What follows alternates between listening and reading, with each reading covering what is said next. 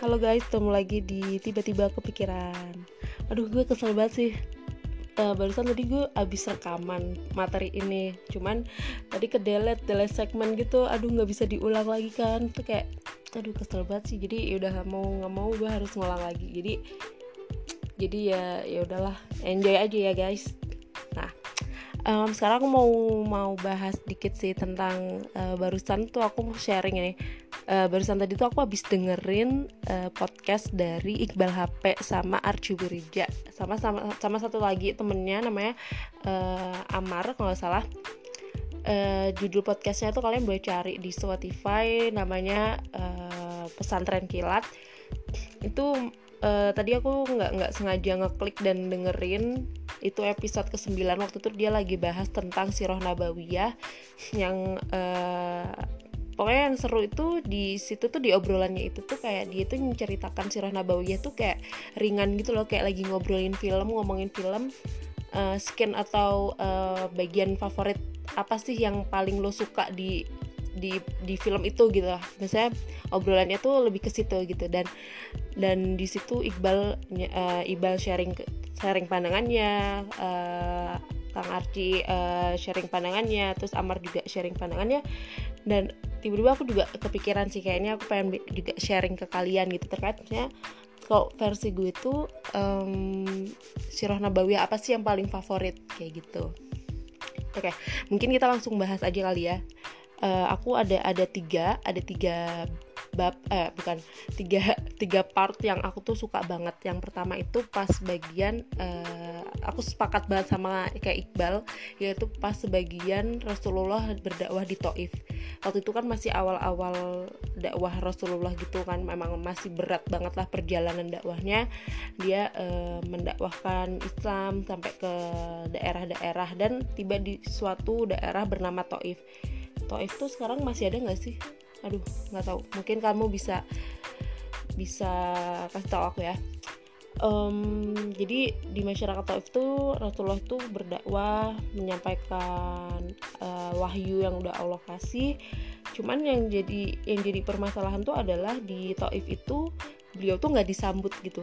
Padahal kata orang Taif itu adalah tempat yang sangat terbuka dengan berbagai pemikiran, dia open minded lah kalau bahasa sekarang. Cuman pas dia datang sana tuh dia uh, Rasulullah tuh dapat kayak cemoohan, dapat caci maki, dia dilemparin batu lah sampai luka-luka tuh tubuhnya. Itu kayak uh, pokoknya sedih banget lah Rasulullah waktu itu, uh sedih banget. Dia di situ nggak diterima sama sekali, terus kayak dihujatin, di dicibir, dicaci maki, dia udah dikata-katain lah kayak gitu-gitulah. Pokoknya wah gila sih, itu itu itu parah banget, sadis banget.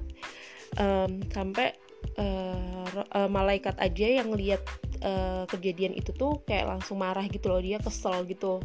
Pas uh, pas itu tuh malaikat Jibril tuh sampai turun dan dan bilang ke Rasulullah gitu kalau uh, ini uh, kalau kalau apa namanya kalau kamu mau ini gunung nih ya, bisa bisa banget kita kita lemparin ke untuk me- menghujani si uh, masyarakat Taif gitu, karena dia kurang ajar gitu sama kamu gitu. Dan uh, malaikat-malaikat aja sampai geram banget gitu, sampai marah banget sama kelakuan Uh, masyarakat Taif gitu. Cuman kalau kita denger juga pasti kita juga kesel banget sih, kayak ih lu nggak sopan banget sih, kayak ya even lu nggak nggak terima sama uh, pandangan dia ya, tapi nggak usah sampai main fisik juga kali ya, kayak gitu kan. Cuman yang yang bagus banget tuh, yang keren banget tuh adalah ketika Nabi Muhammad tuh dengan tenangnya, dengan lembutnya, uh, walaupun dia juga ngerasa sedih lah, juga kecewa juga ya, mungkin ada perasaan sakit hati juga, cuman hati dia kan udah sangat apa ya,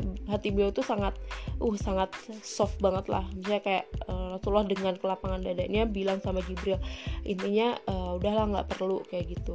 Mungkin mungkin mereka sekarang nggak nggak menerima ajaran Islam, tapi semoga uh, apa namanya anak cucunya, keturunan-keturunannya nanti ya yang nanti akan membela Islam kayak gitu. Bayangin gak sih kalau kita jadi manusia itu kayak dicemooh, oh udah di di di apa ya, mungkin diremehin orang aja tuh kayak bawaannya dongkol gitu gak sih, kayak yang ada tuh jangankan ngasih doa yang baik gitu, bawaannya pasti pengen ngata-ngatain juga, kayak eh, pengen bales lah gitu. Cuma kan ya Rasulullah sebagai eh, teladan dan juga dia sangat yang hatinya sangat lembut, yang akhlaknya emang udah gak perlu diragukan lagi tuh, dengan kesabaran hatinya dia bilang uh, dan memilih untuk mendoakan mereka kayak gitu. Dan uh, seperti yang kita tahu ya, bahwa setiap ucapannya Nabi Muhammad tuh kan selalu selalu apa sih namanya selalu jadi apa ya jadi terkabulkan lah, misalnya kayak jadi semacam nubuat gitu buat di masa yang akan datang gitu. Dan buktinya bener banget gitu, setelah kayak kejadian itu beberapa tahun setelah meninggalnya Rasulullah, pas waktu itu lagi masa-masa menjamurnya nabi-nabi palsu, orang-orang yang ngaku-ngaku nabi, Musailamah Al Kadzab lah dan segala macam itu tuh, masyarakat Taif itu mereka eh, jadi apa ya jadi eh, orang yang eh, apa yang yang paling membela membela Rasulullah gitu, yang paling mem, uh, apa ya, melawan si nabi-nabi palsu itu gitu. Ketika kota-kota lainnya itu udah mulai terpengaruh lah, banyak masyarakatnya yang mulai bisa di uh, mulai apa ya tersesat ke arah uh, nabi-nabi palsu, masyarakat Taif itu alhamdulillahnya tuh mereka solid gitu untuk untuk tetap berpegang teguh pada uh, apa namanya pada Allah dan juga Rasulnya kayak gitu. Jadi kayak itu kayak keren banget sih. Coba bayangin kalau misalnya Uh, apa ya mungkin akan beda cerita ya kalau misalnya uh, Rasulullah tadi memilih untuk tetap uh, apa mele- meminta malaikat untuk melemparkan gunung ke kota itu, kan mungkin ini nggak akan dikenang sampai hari ini kayak gitu. Cuman ini ini keren banget, ini jadi ngajarin ke kita kalau kita tuh sebagai muslim tuh harus punya hati yang lapang, harus punya Uh, jiwa pemaaf, uh, terus lapang dada, terus uh, bisa memaafkan, ngasih kedamaian ke orang lain, bukan malah mencari menjadi provokator, bukannya jadi mengujar ngasih ujaran kebencian, terus gampang disulut, gampang mengadu domba, terus kayak gampang tersinggung kayak gitu tuh harusnya kita sebagai muslim sekarang ini kayak harus banyak belajar lah dari kisah Nabi Muhammad di di apa namanya di Taif ini gitu. Dan aku ngeliat bahwa Nabi Muhammad tuh dia keren banget sih. Mungkin salah satu, kalau kalian pikir ya, misalnya kayak Islam itu tuh perkembangannya tuh pesat banget loh. Bayangin dulu tuh Rasulullah itu uh, apa namanya dia tuh dapat wahyu itu umur umur empat puluh tahun ya, empat puluh tahun. Tapi beliau meninggalnya umur enam puluh enam puluh berapa ya? enam puluh tiga kalau nggak salah ya. Uh, tolong koreksi. Jadi dia punya waktu sekitar enam puluh tiga kurang empat puluh berapa ya? enam puluh tiga kurang empat puluh berarti ada dua puluh tiga tahun. dua puluh tiga tahun Rasulullah itu bermanuver kesana kemari, berdakwah, menyebarkan Islam ke berbagai kalangan segala macam. Uh, dalam waktu singkat dua puluh tiga tahun tuh singkat banget loh B T W kalau untuk memberikan ajaran baru segala macam. Dan sampai hari ini Muslim menempati posisi uh, agama terbesar ketiga ya kalau nggak salah ya, ketiga kayak gitu. Jadi kayak hampir sepertiga umat manusia itu uh, apa ya uh, ada seorang Muslim gitu, yang mana dia cuman butuh waktu dua puluh tiga tahun nih untuk bisa menyampaikan risalah wahyu-wahyu kayak gitu tuh, dan dampaknya bisa kerasa sampai hari ini gitu, sampai sepertiga umat manusia tuh memeluk Islam gitu. Makanya nggak heran kan ketika Michael Hart kalau nggak salah dia itu men- menetapkan uh, Nabi Muhammad tuh sebagai orang paling berpengaruh sedunia gitu, karena emang bayangin dua puluh tiga tahun bikin ajaran baru, bikin agama baru yang itu tuh beda banget kan sama agama-agama sebelumnya yang dia tuh butuh ratusan ribu tahun gitu untuk berkuasa dan untuk menjadi hegemoni kayak gitu-gitu. Ini yang menarik banget. Kenapa jadi kesini ya? Oke, itu tadi yang kisah Taif. Yang kedua itu yaitu yang berkaitan dengan pas turunnya uh, surat Ad-Duha. Itu aku suka banget. Itu skin favorit aku, dan juga itu benar-benar bisa jadi motivasi aku sih kalau aku lagi down, sedih segala macam tuh. Itu kisah uh, alasan kenapa turunnya Ad-Duha itu selalu jadi jadi apa ya pemotivasi diri aku gitu. Jadi buat teman-teman yang mungkin baru denger ya, ya kita kita sharing aja ya, dan mungkin bisa teman-teman bisa cari referensi lainnya yang kalau teman-teman lebih uh, penasaran. Jadi di Ad-Duha itu tuh uh, diturunin tuh sebagai bentuk penghiburan kepada Nabi Muhammad gitu. Jadi kenapa Nabi Muhammad lagi kenapa saat itu? Nabi Muhammad tuh saat itu sedang ada dalam fase dia tuh sedih, kecewa, takut, dia insecure, dia overthinking, dia ngerasa bahwa Allah udah ninggalin dia, dia ngerasa Allah tuh udah gak sayang lagi sama dia, Allah ngerasa Allah tuh udah benci sama dia. Uh, dan uh, pokoknya di, itu tuh fase-fase yang cukup berat gitu bagi Rasulullah. Dan di sini kita jadi ngelihat gitu bahwa Rasulullah tuh yang walaupun dia nabi, walaupun dia udah dijamin surga segala macam, dia tuh juga manusia biasa, dia punya ketakutan dan juga kekhawatiran, juga punya insecure kayak kita gitu. Cuman yang beda, membedakan tuh adalah tingkat levelnya gitu. Kita mungkin masih ditakutkan oleh hal-hal yang sifatnya keduniaan, masih hal-hal yang sifatnya receh-receh kayak gitu kan. Cuman dia beda. Nah, um, dan di surat ini tuh eh dan di pas masa itu itu Rasulullah tuh uh, juga dapat dapat apa ya, jadi kayak cemoohan juga gitu loh dari kafir Quraisy yang dia bilang bahwa ya dia ngeceng-cengin Rasulullah juga gitu loh kalau uh, jadi kan uh, bukan ini mungkin aku lupa yang ngasih tahu ya. Jadi di uh, pada masa waktu itu tuh emang lagi ada fase apa sih namanya kesenjangan, bukan kesenjangan ya, kayak lagi ada uh, wahyu itu lagi depending gitu loh sama Allah. Wah, kalau nggak salah itu sekitar tiga tahunan, satu atau tiga tahunan ya lupa, pokoknya lumayan lama. Uh, dan Rasulullah takut gitu, takut khawatir yang aku sebutin tadi itu disebabin karena itu, karena wahyu itu nggak turun selama uh, selama tiga tahunan gitu. Makanya Rasulullah tuh sampai overthinking, sampai ngerasa kayak Allah tuh udah membenci dia, Allah ngerasa udah ngejauhin dia, Allah ngerasa eh uh, Rasulullah tuh ngerasa Allah tuh udah enggak enggak sayang lagi sama dia kayak gitu. Sampai-sampai sampai saking overthinkingnya itu Rasulullah tuh sampai hampir setiap malam itu selalu menengadahkan ke langit. Jadi kayak dia selalu berdoa gitu, kayak dia dan juga bertaubat dan juga memandang ke langit gitu dengan penuh pengharapan gitu, kayak apalagi sih yang harus uh, aku lakuin gitu, apakah apa bener ya Allah tuh bener-bener uh, apa namanya bener-bener lagi ngebenci aku, nge- ngejauhin aku kayak gitu.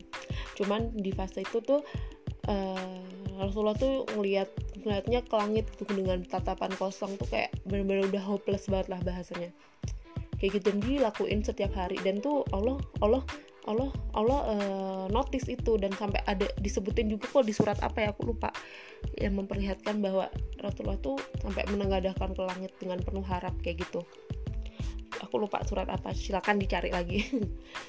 Nah terus Allah turunkan surat Ad-Duha, dimana di, di surat itu tuh di ayat ketiga, waduha eh, pokoknya waduha walailida saja mawada karabuka wa maqala wala akhiratu khairul laka minal ula wala saufa yuti karabuka fatu tardo alam yajidika yatima fa'awa wajidika dolang fahada wajidaka ilang fa'agna fa'amma yatima falatakahar wa amma sa'ila falatanhar wa amma binikmati rabbika fa'adis sadaqallahu adzim.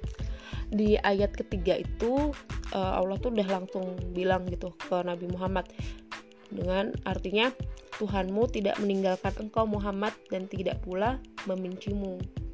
Kayak udah dikasih statement gitu bahwa ternyata kekhawatiran kamu itu tidak terbukti. Buktinya eh, malaikat Jibril masih tahu bahwa Allah tuh nggak nggak benci kamu dan nggak nggak pula meninggalkan kamu kayak gitu.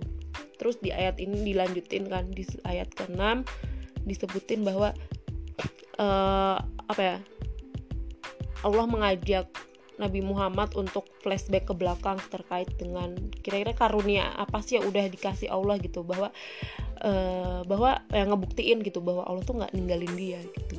Yaitu ada di ayat keenam.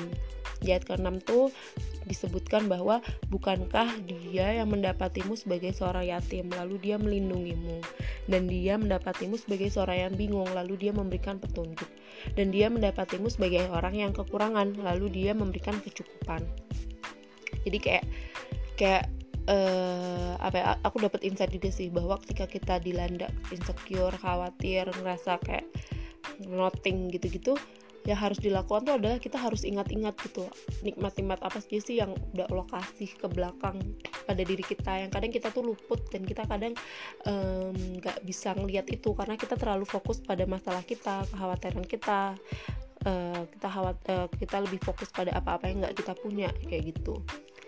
Dan di ayat ini uh, jadi memperlihatkan gitu bahwa emang Rasulullah tuh uh, apa ya bener-bener apa ya udah kayak um, emang emang nabi nabi favoritnya Allah deh kayaknya ya.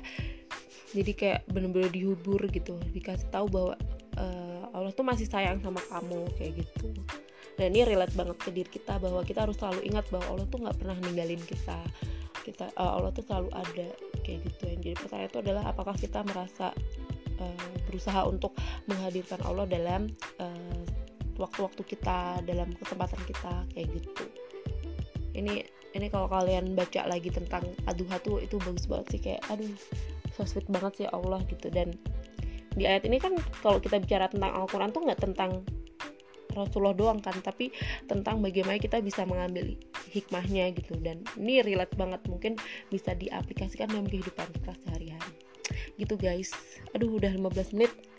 Oke kita percepat aja ya. Yang ketiga itu ada uh, kisah tentang Rasulullah itu menceritakan bagaimana uh, Rasulullah itu sangat merindukan uh, umat terbaiknya. Ini aku kalau lihat hadisnya tuh kayak selalu nangis sih, kayak aduh ujian kita sebagai seorang uh, apa ya seorang muslim zaman sekarang tuh kok kok berat banget ya kayak gitu.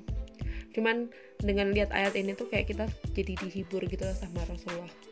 Aduh aku jadi berkaca-kaca.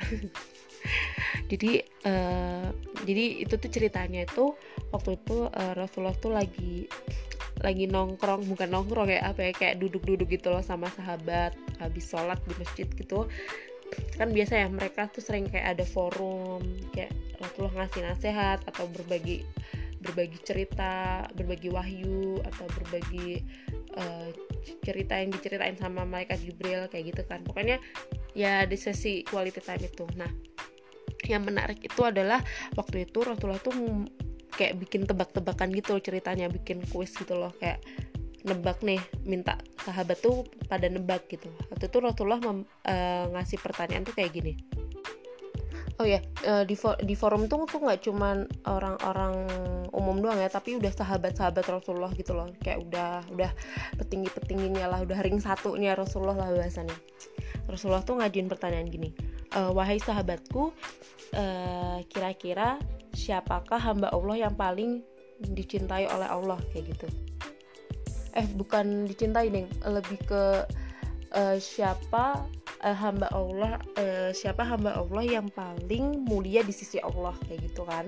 Terus uh, para sahabat tuh cerita tuh uh, nebak-nebak gitu. Terus ada yang jawab uh, malaikat ya Rasulullah kayak gitu. Terus Rasulullah balas dong, e, ya emang sih malaikat bisa, karena malaikat kan selalu berzikir, nggak pernah habis waktunya untuk memuji Allah. Tapi kan e, bukan dia kok gitu, karena ya e, apa ya kayaknya lebih ke kalangan manusia kayak gitu kan.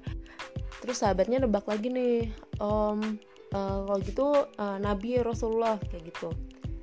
Terus Rasulullah bilang bukan, bukanlah, kalau Nabi kan ya dia udah jelas-jelas mulia kan, karena emang udah dibimbing kan dari sananya, udah di, dikasih petunjuk segala macam. Bukan kok, bukan itu maksudnya kayak gitu. Rasulullah bilang ada lagi kok yang lebih mulia kayak gitu. Terus sahabat dia jelas penasaran dong siapa gitu. Terus akhirnya uh, jawab tuh, uh, ya Rasulullah apakah yang mulia itu adalah uh, para sahabatmu, uh, apakah kita termasuk orang-orang yang mulia itu kayak gitu kan. Terus Rasulullah jawab, uh, ya ya iyalah kalian uh, mulia, soalnya kan kalian duduk sama aku, kalian dengerin risalahku, kalian juga ngelihat ahlakku kayak gitu, ya pasti kalian uh, mulia kayak gitu. Cuman nah, habis itu uh, para sahabat diem kan, kayak mikir siapa ya gitu. Terus gak lama kemudian tiba-tiba Rasulullah tuh nangis, kayak bener-bener nangis. uh, Dan sahabat tuh jadi kayak bingung kan, jadi kayak lah kenapa nangis ya. Pas Rasulullah nangis kayak gitu, uh, para sahabat nanya, ya Rasulullah kenapa engkau nangis kayak gitu. Terus tiba-tiba uh, Rasulullah tuh bilang kan sambil nangis gitu, bahwa ternyata dia tuh sangat merindukan uh, umatnya gitu. Umat yang mana? Yaitu mereka yang uh, gak pernah melihat aku, mereka yang gak pernah uh, apa, uh, gak pernah mendengar langsung risalahku, tapi mereka sangat uh, setia mengikutiku gitu. Dia uh, mereka mereka uh, berusaha untuk uh, mengikuti semua apa namanya semua semua perintahku kayak gitu-gitu.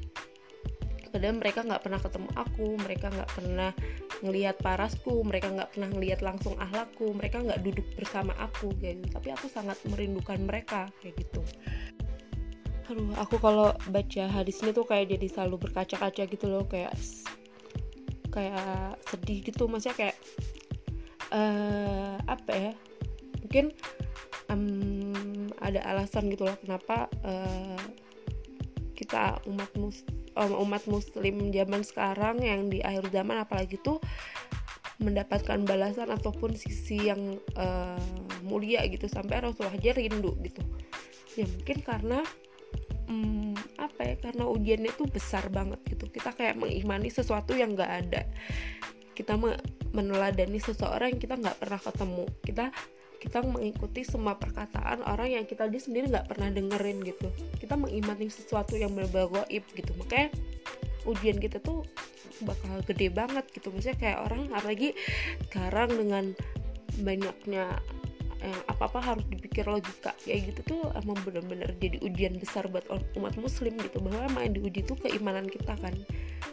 Dan emang ketika kita mencintai Allah dan Rasulnya tuh kita berbicara sesuatu hal yang di luar logika gitu, maksudnya kayak kita mengimani sesuatu yang juga kita nggak pernah uh, lihat sebelumnya, rasakan sebelumnya kayak gitu. Makanya makanya emang ini jadi ujian terbesar kita sebagai seorang muslim, maka kita benar-benar bisa jadi uh, seorang muslim yang dirindukan Rasulullah kayak gitu. Apakah kita benar-benar udah jadi contoh yang baik, jadi teladan yang baik? Apakah kita benar-benar berusaha untuk menginternalisasi setiap uh, apa ya setiap setiap akhlak yang udah dicontohin Rasulullah gitu? Apakah kita hanya sekedar menjadikan Rasulullah itu sebagai pembenaran kita untuk menjudge orang lain kayak gitu? Mungkin menjadi bahan renungan juga sih kayak gitu. Dan jujur umat muslim sekarang tuh kayak kita tuh lagi fase apa ya fase bener-bener apa ya, diuji banget gitu loh, kayak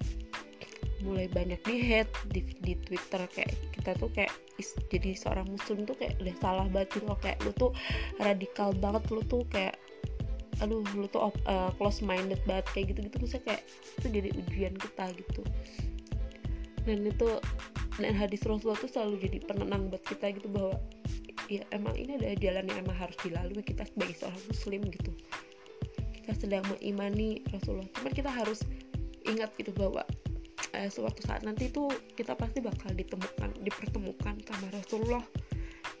Ya walaupun kita belum jadi seorang hamba yang terbaik ya, belum jadi hamba yang sempurna, eh mungkin akhlaknya juga masih banyak yang harus diperbaiki, ibadahnya juga harus uh, masih rata-rata, masih standar dan harus ditingkatin lagi kayak gitu. Belum lagi dapet tantangan eksternal, dianggap radikal, teroris segala macam tuh kayak aduh emang kayak ya. Makanya bener kan hadis yang menyebutkan bahwa muslim yang uh, hidup di akhir zaman tuh ibarat dia sedang memegang bara api gitu, berat banget gitu ujiannya gitu. Cuman makanya kita harus selalu ingat bahwa ya emang pada akhirnya um, tempat kembali kita tuh bukan di bukan di dunia ini gitu, tapi di surga gitu. Kita nanti bakal ketemu sama Rasulullah, kita bakal ketemu sama uh, sahabat-sahabat yang lain gitu. Jadi kita emang kayak ini emang bagian dari ujian. Kita semua berusaha untuk berusaha untuk jadi uh, brand ambassador Islam yang baik gitu. Minimal dari kita coba contohkan di akhlak-akhlak kita. Kita nggak berusaha untuk sentimen sama orang. Kita berusaha untuk melapangkan hati kita, membuka dada kita untuk lebih mudah memaafkan orang lain dan me, me, apa, mendoakan orang lain yang apalagi yang mereka yang dolim sama kita kayak gitu. Gitu aja sih. Aduh aku, aku jadi baper ya. Aduh yang paling ini tuh aduh hadis yang terakhir tuh emang uh, selalu selalu bikin nangis sih. Jadi kayak ya gitulah. Semoga aduh aku nggak tahu, mungkin ini karena udah malam ya, ini udah jam sebelas malam, tiba-tiba kepikiran ini nih jadi kayak reminder juga gitu. Yaudah, uh, ini jadi ini kayak ini podcast paling panjang, ini ada tiga puluh menit, eh hampir tiga puluh menit, dua puluh lima menit sekarang. Yaudah gitu aja guys, makasih banyak buat siapapun yang udah mendengarkan, semoga ada hikmah yang bisa diambil.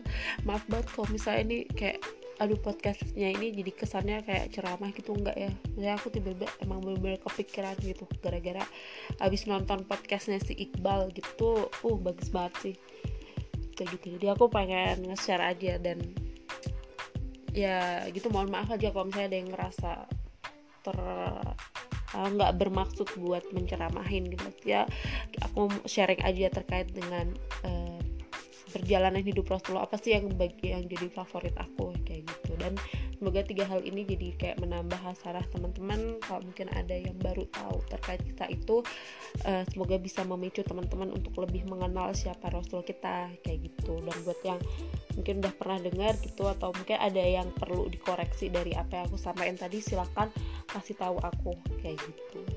Gitu aja sih paling, maaf banget kalau ini panjang banget ya Allah, tapi aku nggak yakin ada yang dengerin sampai akhir ya ya. Jadi gitu aja guys, uh, mohon maaf kalau ada kesalahan, ada yang kurang berkenan, uh, mohon dimaafkan. Sampai ketemu di next episode. Dadah, assalamualaikum warahmatullahi wabarakatuh, bye.